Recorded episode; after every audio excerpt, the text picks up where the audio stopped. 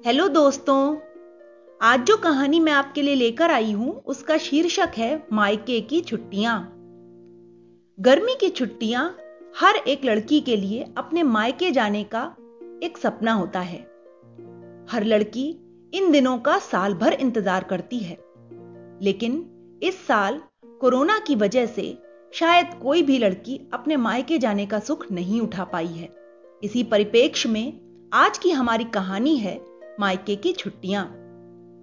आइए सुनते हैं इसे। नंदनी अलार्म बजते ही उठी। अलार्म बंद किया और सोचा कि थोड़ा और सो लूँ, लेकिन जिम्मेदारियों ने उसे झकझोर कर जगा दिया। उसे मायके की याद आ गई। यह महीना मायके का हुआ करता था, क्योंकि चीनू की छुट्टी होती थी। देर तक सोना, देर से नहाना, माँ के हाथ का बना गर्मा गर्म नाश्ता और खाना जी भर कर घूमना फिरना भाइया और पापा से बतियाना वह जल्दी जल्दी तैयार भी हो रही थी और झुंझला भी रही थी। इस लॉकडाउन पर मन ही मन बुदबुदा रही थी क्या बला है ये कोरोना भी? हम्म, खैर चलो रसोई इंतज़ार कर रही है। मम्मी पापा की चाय बनानी है। बिना नहाए रसोई में नहीं आना है यह निर्देश था मम्मी जी का शुरुआत से जिसे नंदिनी सात सालों से निभाना कभी नहीं भूली थी। रसोई की ओर जाने से पहले उसने एक नज़र बिंदास सोते पति और बेटे चीनू पर डाली और धीरे से दरवाज़ा लगाकर सीढ़ियाँ उतरने लगी। रसोई से आ रही आवाज़ से उसका दिल धक्क से रह गया। क्या मुझे देर हो गई? जल्दी जल्दी सीढ़ियाँ उतरते हुए नंदिनी ने हॉल पर लगी घड़ी पर नज़र दौड़ाई। नहीं, देर कहाँ हुई मुझे? सोचते हुए वह रसोई पहुँच गई।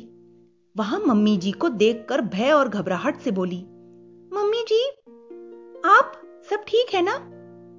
मुझे देर हो गई क्या?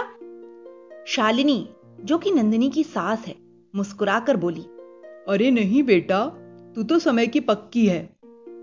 फिर आपने क्यों चाय चढ़ा दी और कुकर भी लगा दिया? मुझसे कोई गलती हो गई क्या?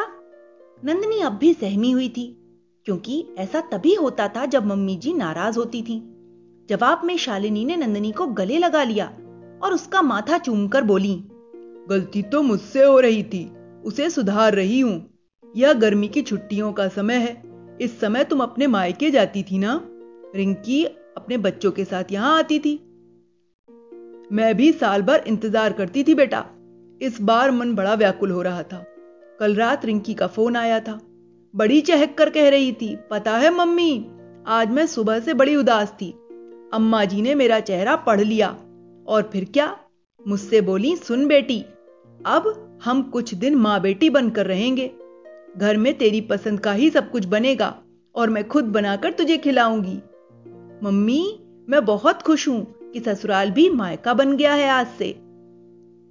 उसकी इस बातों ने मुझे भी खुशी दी और एहसास भी कि बेटी तो मेरे घर में भी है। बेटा नंदिनी, हम माँ बेटी बनकर ही रहेंगे। शुरुआत मेरे हाथ से बनी चाय से कर नंदनी और शालिनी दोनों की आँखों में खुशी के आँसू थे और बाहर पापा जी खड़े मुस्कुरा रहे थे माँ बेटी के नए जन्म पर। तो दोस्तों, इस कहानी से हमें यही सीख मिलती है कि सास और बहू का संबंध सभी दुनिया में जानते हैं कि कुछ ना कुछ उसमें खटपट होती है। परंतु यदि दोनों तरफ़ से एक दूसरे के भावनाओं को वे समझ जाएँ तो शायद ये संबंध भी बहुत मधुर हो जाए। Okay, bye.